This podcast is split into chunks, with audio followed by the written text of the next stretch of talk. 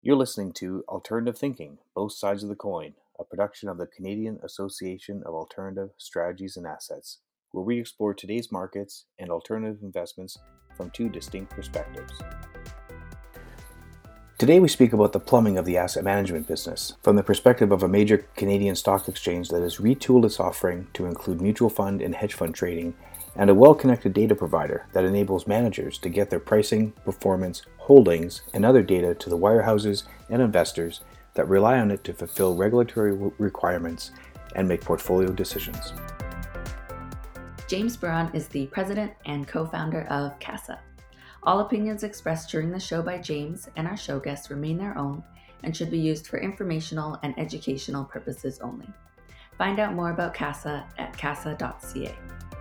Welcome. This is James Burron with CAASA, and together we're speaking with Jackson Lin from the TMX Group's Navex and Jos- Jocelyn Corsell with Fundata on alternative thinking, both sides of the investment coin.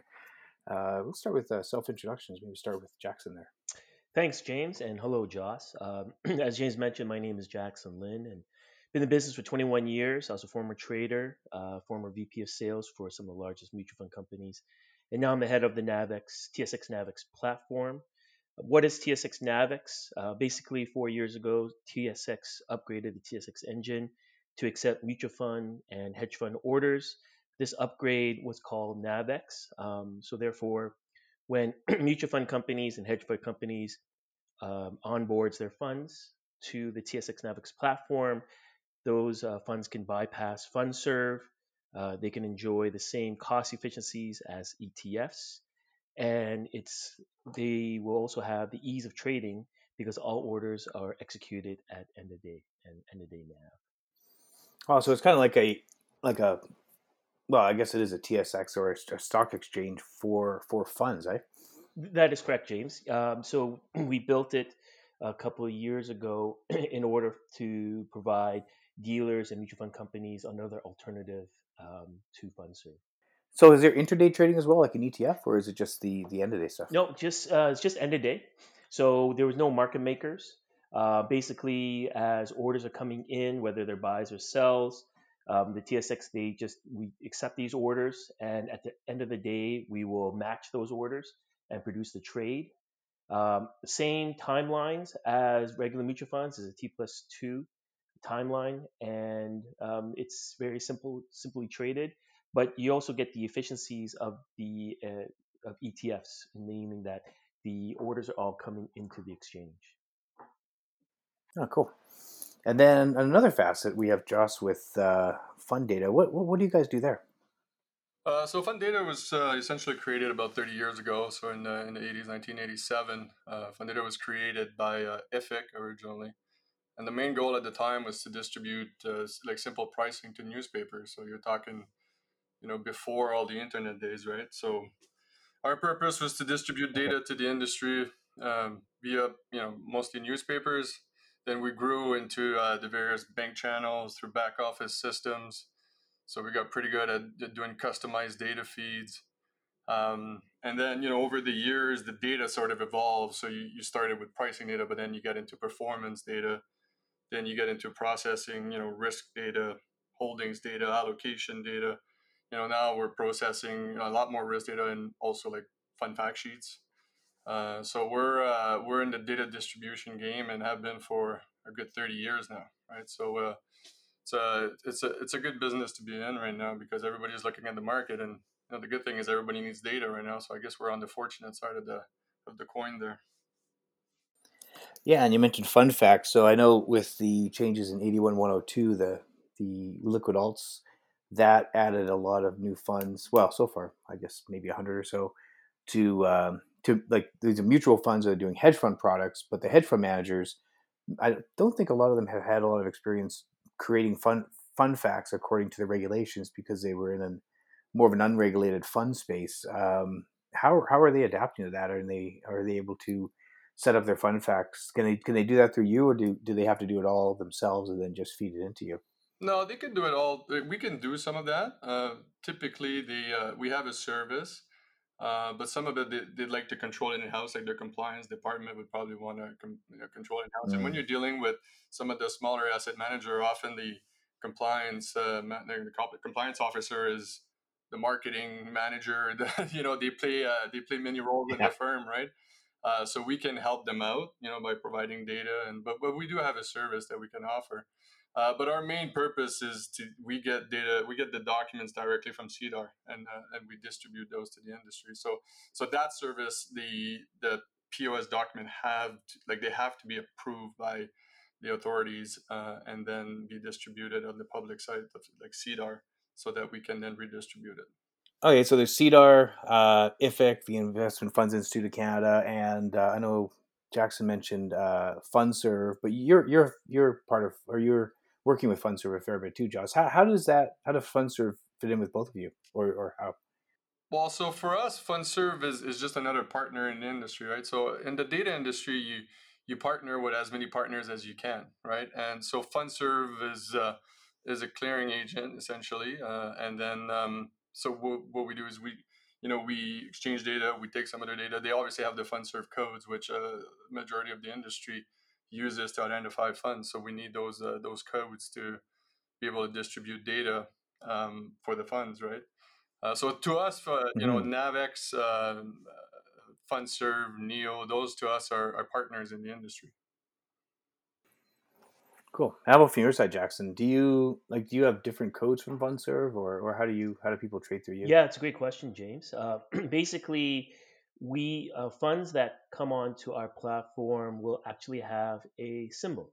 So instead of a fund code, uh-huh. you'll get a symbol just like a stock or an ETF, and therefore, when the advisor uh, wants to purchase a particular fund on the Navex platform, they would use a symbol indicator versus a fund code. Oh, cool. But does your do your trades go through FundServ too, or is that like a, is it like a parallel platform? Because I remember when I was a broker, we just put stuff through whatever system we had at Dominion Securities, and then it went through FundServ, and then that routed the order. And then when we bought stocks, we did it through CSX. So it's a good question. So the orders that are coming into Navex will bypass FundServ. Um, it's we're providing an alternative mm. way to trade mutual fund companies and mutual fund products. Right. Cool. And then does that work for the offering memorandum stuff, like the traditional hedge funds as well? Absolutely, yes. So um, we do have a couple of OM companies on board with the Navex platform right now, and mm-hmm. based on their unique na- uh, structuring of their NAV, so some are weekly, some are monthly. Um, the, right. the, upgrade that the TSX did with the trading engine also includes the ability to execute weekly or monthly or yearly NAVs. And so that's what most, uh, well, many uh, OM firms or hedge fund companies they require in order to process their trades. Yeah, that makes sense. How about um, on your side, Joss? With uh, you guys have hedge funds, or is it mostly just mutual funds? What what kind of uh, breakdown do you have? Oh, so we have we have all of it. I mean, we uh, obviously mutual fund is, is the biggest uh, the biggest group, but we also do seg funds. That's another large group. Uh, ETFs, oh, alternative yeah. funds, OM funds, hedge funds, uh, pool funds. Uh, we also do structured notes. For us, it's uh, it's very much what the clients, what our, our client wants, right? And so if they want a specific type of uh, of fund information, we we provide it too, right? So we we also provide stock data, we provide bond data, so, uh, so we're a data provider. So our job is, you know, if someone asks, "Hey, I need this data," then uh, our job is to go out there and go get it, type of thing. Right. And you said for some of the funds, you'll have the underlying position. So, if someone came to you with their portfolio, would you be able to show them kind of their exposures by by security if they had if that stuff was available in your system? Yeah, exactly right. So we actually have a security master where we we need to ingest mm. stock and we need to ingest bond data we need to ingest you know various kind of securities because we then need to provide allocation data right and that's the geo sector and asset allocation right and a lot of the the industry based their i guess risk classification based on allocation data so that's important mm-hmm. like from a compliance perspective holdings data is, is crucial in the process um, and it's not just risk it's also how the fund behaves. Like, is the is the manager invested in what the objective says it's invested in? Like, there's a huge amount of energy right now being spent, mm. and I'm sure that's going to increase double fold now with this you know event that we've seen with COVID nineteen, whereby all or most of the, the compliance departments are spending time in aligning KYC to KYP, right? Now, KYC has always been a, an area of focus, but but I would say KYP is a lot more of an area of focus nowadays, especially with you know the condensation of all the fees and so there's a lot going on on the regulatory front right now which is really pushing compliance department to get to understand the products. How many products do i want on my shelf? Am i comfortable with the products that i have? And is, is the objective matching with the underlying assets or the underlying holdings are in it right and so that is is crucial now and I, and I can only foresee that covid-19 you know happens so mm-hmm. fast and unfortunately didn't provide a lot of people some wiggle room to adjust.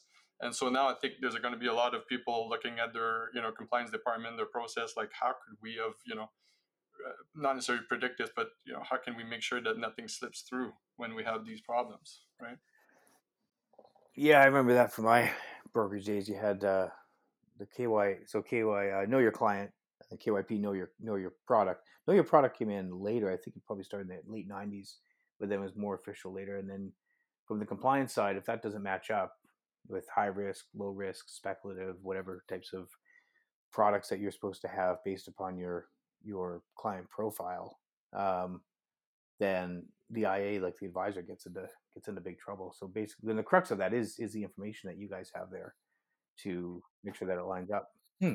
Interesting. What's the what's even more important is the so now you're also adding robo advisors, right? And, and a robo advisor is a piece of technology in, in all sense of the term. So how are you able to automate that KYC, KYP process, right?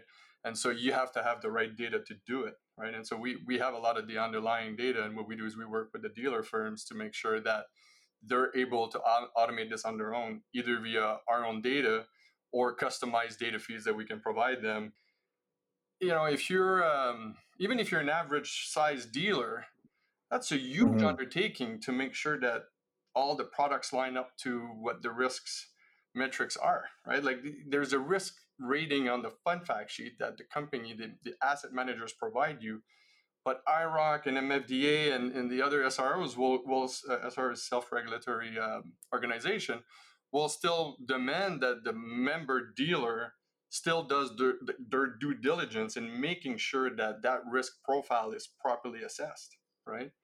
Right. Yeah.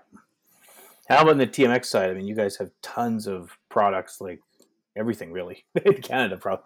Um, so, what, what do you do? Uh, do, do, you guys do you guys link up with this as well on the KY KYP KYC side, and then like from specifically from Navex and uh, what what other kind of data do most uh, advisors or, or product shops like uh, asset managers what, what would they like to have yeah so from the tsx point of view obviously uh, the information that the advisors are getting is primarily the stocks um, etfs and now mutual mm-hmm. funds.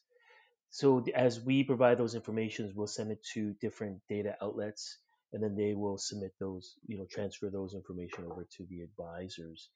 So you know, it's it's it's business as usual on the TSX side when it comes to KYPs because we're already disseminating all that information out to help advisors right. um, see you know what kind of volatility or what the prices are, or from mutual fund side, um, you know what what information that we can provide them. So we, we're obviously from the TSX point of view, we're very transparent in terms of the information that we're providing from the exchange.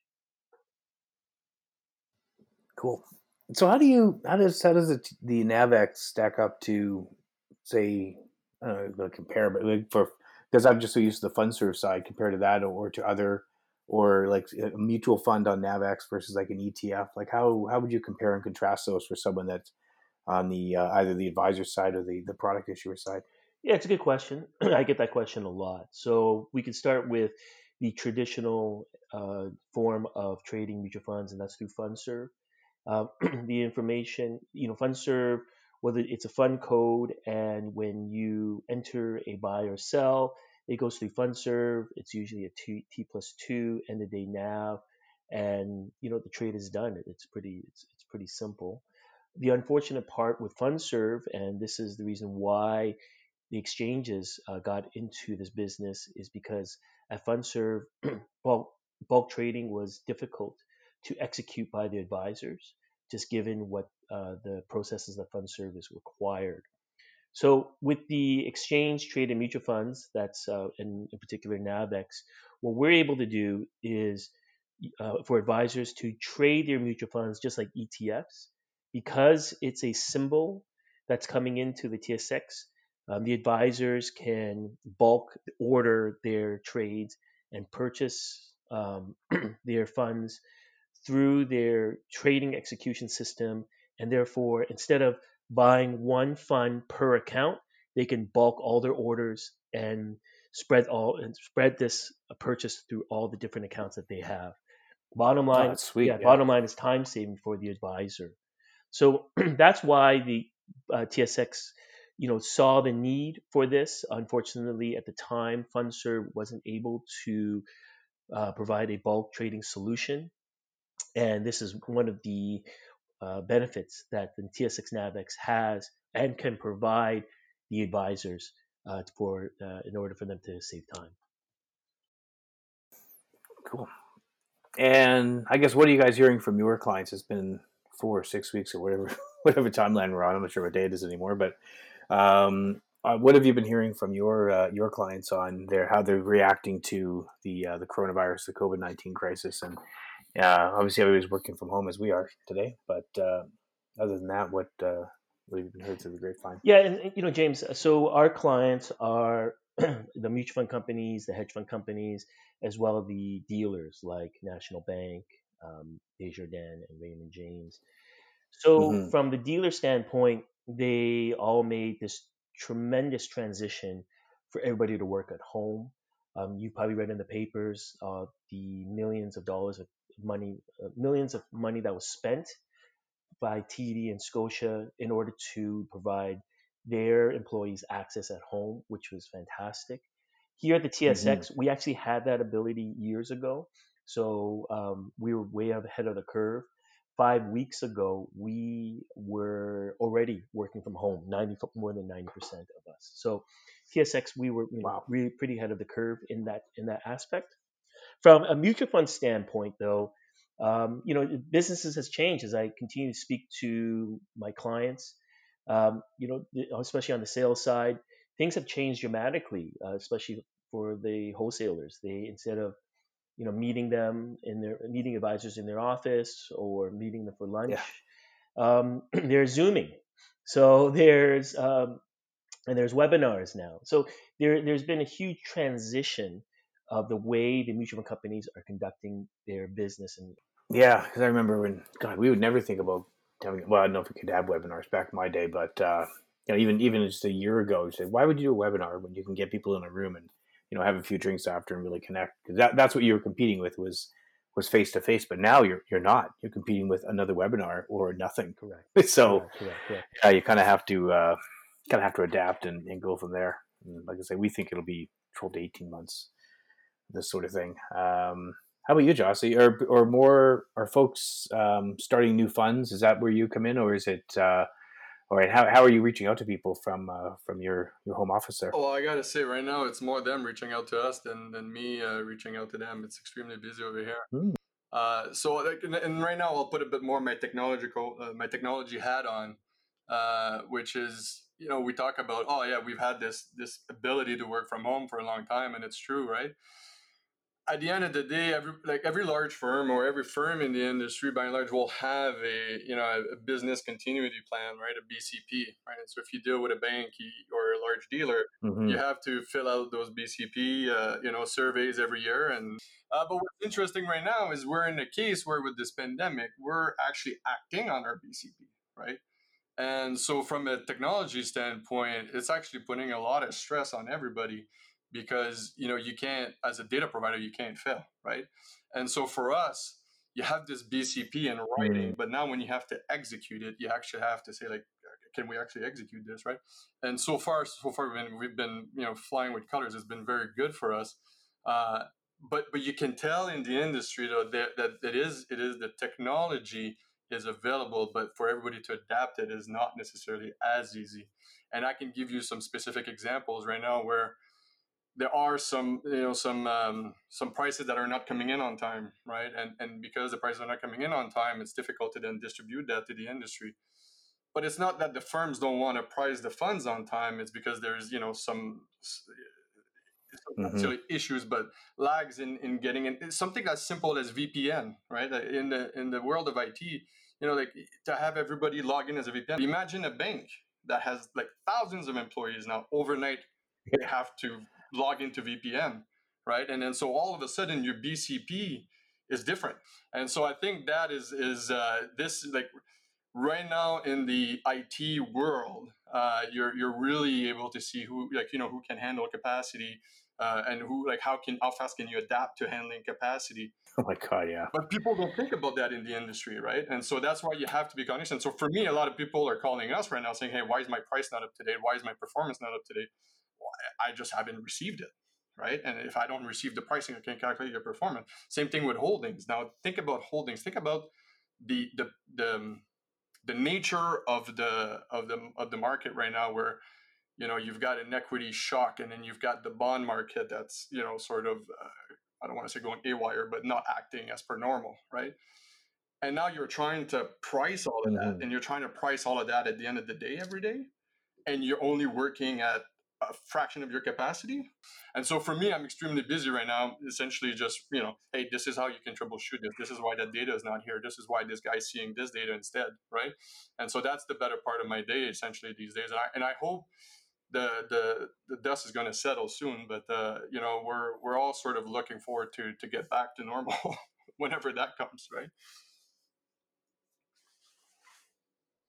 If, if you haven't done a lot of stuff, um, remotely then like just imagine like in a in a situation everybody's at the office they can yell across the cubicle but now uh, how do you communicate if you have a good question or something like that? It might be tougher to do. So i remember we did so many of these sessions with um, you know the operations and compliance side and i would say like boring is a new sexy because like the bcp like you get people there like in the rooms which is great uh, and of course there as all the asset managers have to do it by law and it's not just you write it down and you have to actually like you're saying you actually have to be able to do it. Um, but so it's a big test of that. I think it's a really it's a it's a really good uh, show, way to show that that the the shops that are regulated that have to do that they've they've come through fairly well. And I don't think you can put. They, they probably never envisioned everybody in the whole country going to their homes, but that's what happened here that's that's the thing, right? And, and so the there's a saying, I guess I think it's Warren Buffett that you know it says like you know when the tide goes down, you see who's swimming naked. You can't really apply it exactly to the IT industry. Like you can definitely apply it to the to the investment industry, but but in the IT industry, it's you know how prepared were you, right? And and if you're dealing with the larger firms, still make sure that you're prepared because otherwise you're just not going to be one of their suppliers, right? And so for us, we every year we have to test that right? So we so we go through our BCP, we test it. We also have uh, what we call like a SOC, a SOC audit, like a, so we have a SOC two audit. So and these are right. important steps in dealing with large players in the industry. But I gotta say, you know, from an IT perspective, it is putting a lot of stress, right? And and unfortunately, that stress is not necessarily seen by most of the people. Now, the good thing is we have jobs, right? But it is a different yeah. different situation where you know like it, it's going to be interesting to see how we come out of that. I, I, I see a there's a meme flying around in social media where it, you know it's the question is uh, who was the uh, the biggest driver of technology adaptation in 2020 right? And then so you got a the ceo b the cto and then c covid-19 right? Like it literally forced everybody to adapt new technology. So what's next for uh, for the tmx you guys have navex and uh, like tons of other different trading platforms and such. Uh, well, or what's what's next for Navex, Jackson? What what do you guys? What are your plans there? Because there's all these hedge and mutual funds. Is it is it privates? Is that possible, is there something else that uh, that you guys are thinking of putting on on board there? Yeah, it's a good question, uh, James. I mean, really, uh, the main focus continues to be with mutual fund companies and hedge fund companies. Um, we have looked at maybe onboarding some privates, but they're some challenges and obstacles there, but we're definitely looking yeah. looking in that area. But primarily, the main focus is to continue to onboard uh, onboard great mutual fund companies and uh, alternative funds as well. So um, that's probably in the near future. And really going forward, I mean, the sky's the limit. Um, but as of right now, that's where our focus is. Hold it. So these are actually getting listed. So I've done this a few times under various various shops like SFU or or with CAASA. So if you get listed on Navex, you get to ring the bell.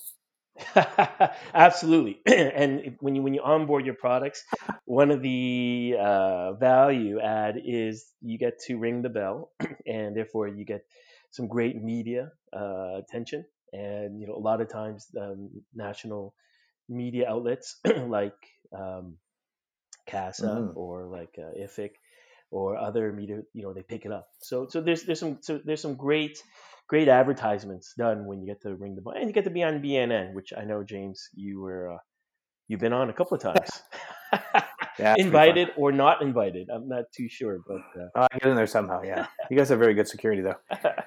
Uh, and what, about you, Josh? Like, what's your next kind of data package or performance analytics, or what, what's what's next for you guys?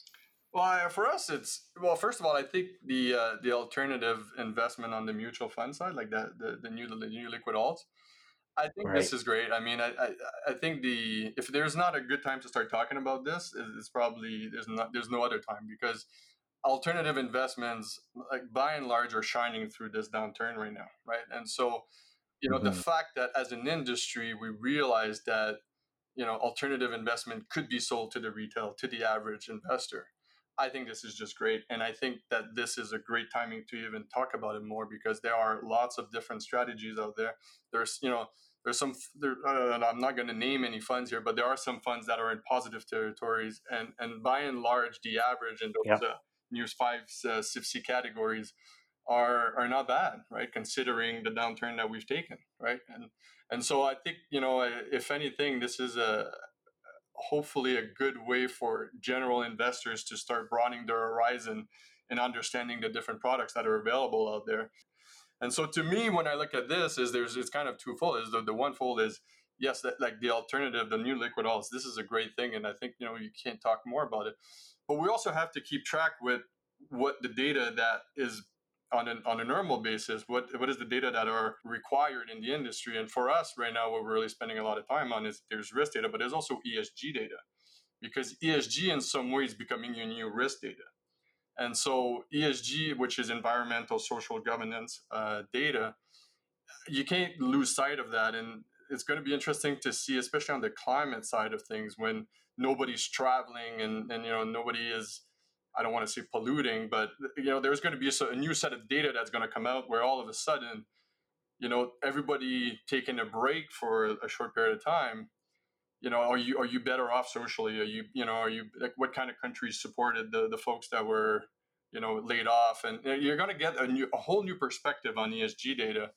And you know, so I'm not going out right now and selling ESG data, but what I'm saying is you can't lose that that track that was you know already started where ESG data is and, and will always be something that's important going forward. So I think that's where we're spending some of our energy because it is becoming the new risk factors, right? What why are certain funds invested in certain things, right?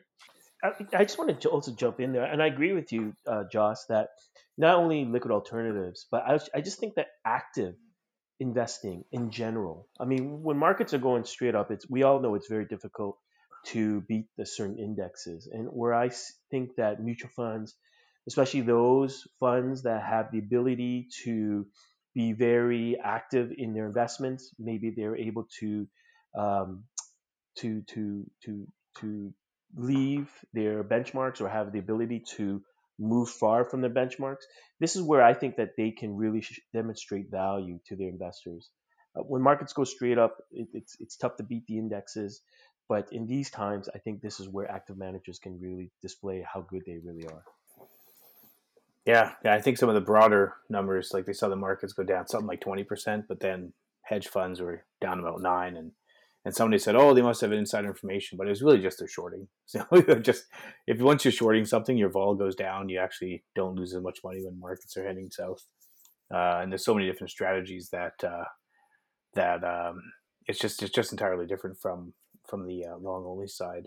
That's exactly it, right? And the fact that the alternative funds are now available for retail investors that you know you now can broaden your portfolio. You don't have to just stick in like a balance fund right? Like you can be you can have an equity exposure but then also have an alternative exposure to offset the risk. Yeah. So how about that you know the canadian investment funds standards committee the cifsc uh, group that i'm in and then because i remember like if you have long only stocks and bonds geography that's pretty much defines your your returns and your benchmark but uh, they came up with, and you mentioned them, some of these other categorizations for the alternative side. Um, what do you think of those, and where do you think those might be headed? Because there's what uh, credit long short, long um, equity, long short, uh, multi strat, market neutral, and uh, other.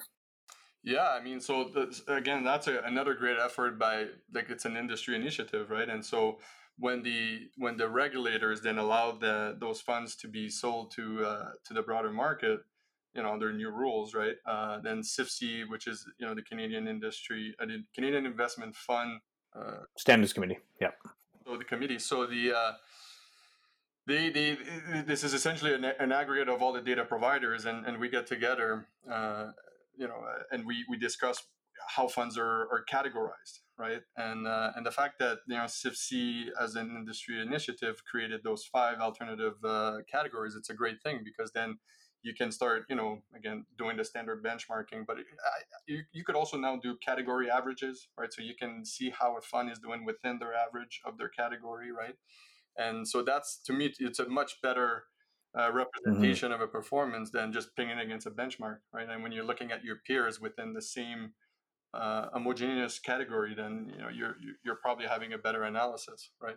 And so having these categories in place, I think, to me, was a, a very good initiative and now you can draw some data like you you know that you know you can say like oh alternative equity focus was down 8% yeah. right whereas if you take any other equity categories now i'm just going to make a broad statement here i'm sure i'm going to get slapped but you know they're probably down 20% right yeah because you got like 90% correlation there versus exactly. less than 90 yeah exactly josh you know because you're getting a lot of data and you see a lot of the data what what is kind of your pearls of wisdom sort of say. Like, uh, I love to hear what discussions you guys are having with all the data that you're having. Um, how do we, you know, what would you recommend companies, advisors, or so on and so forth? Yeah, I mean that's a it's a great it's a great great question, Jackson. The I think the um and it depends on on who's listening here, right? Like if you're uh if you're an advisor, right, and and you're uh, and you're, you're dealing with your your compliance department, like you're you have to understand that that compliance department is trying to automate as much as possible. So there's a lot of data out there but they're actually trying to simplify the data right? So they're trying to throw less data at you. So they're trying to make sure that everything is sort of streamlined. There's you know everything is captured but it's captured under less information. So how do you get there? And that's a real challenge right? Now if you're an investor my God, go get a financial advisor, right? Like, because, and so we came up as an industry, we reduced the prospectus, which was a big document to like two three pages. Like, read, read the, read the POS document, get a financial advisor, get a financial advisor that's educated because they have a support staff behind that's looking at the data, that is providing proper, you know, analysis and proper recommendation to those financial advisors. I have a hard time believing someone that's sitting at their home in their in their living room working a full-time job you know trying to provide for their family having time to properly educate themselves on on a financial product right? And that's why advisors play such a vital role in the industry right? Yeah i agree to that as well. It's all about value. I mean you see the commercials on tv and their focus is around costs.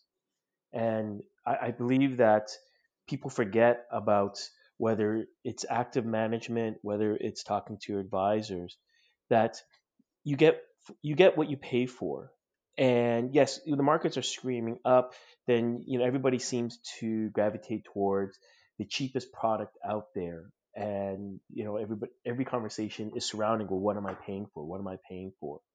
But when you have these type of environments, whether it's the dot com financial crisis, now COVID nineteen, this is where I believe again, just to re, you know to repeat myself again, this active management advisors, the value of advisors. This is where clients really can benefit from um, these experts in the industry and you know these do-it-yourselves type of platforms. Um, you know, you can't. It, it'll just go to show you that you can't really do it yourself, and, and you need an expert advice. Yeah, I mean, it's the the other thing too is is a you know a financial advisor can can put you in products that are actively managed and product that are passively managed, and you can have both in your portfolio. Like nobody ever said that you can only be in passive investments or in active investment. Like you know you can have both. Like it's it's okay to have an ETF and it's okay to have a fund that is actively managed, and you might pay a little bit more on one side and the other, but at the end of the day you know if you have a financial advisor that is educated in, in your in your financial planning then then you're probably better off and you're probably surviving this pandemic better than whoever was trigger happy in march right? And mm-hmm. actually sold at the bottom and and then unfortunately now they've, they've made a big loss right? Well those are sage words to end on. Thanks joss. Thanks jackson. And uh, we'll look forward to have you uh, have you both on another podcast again sometime and uh, we'll uh, we'll go on from here. Thanks a lot guys our pleasure.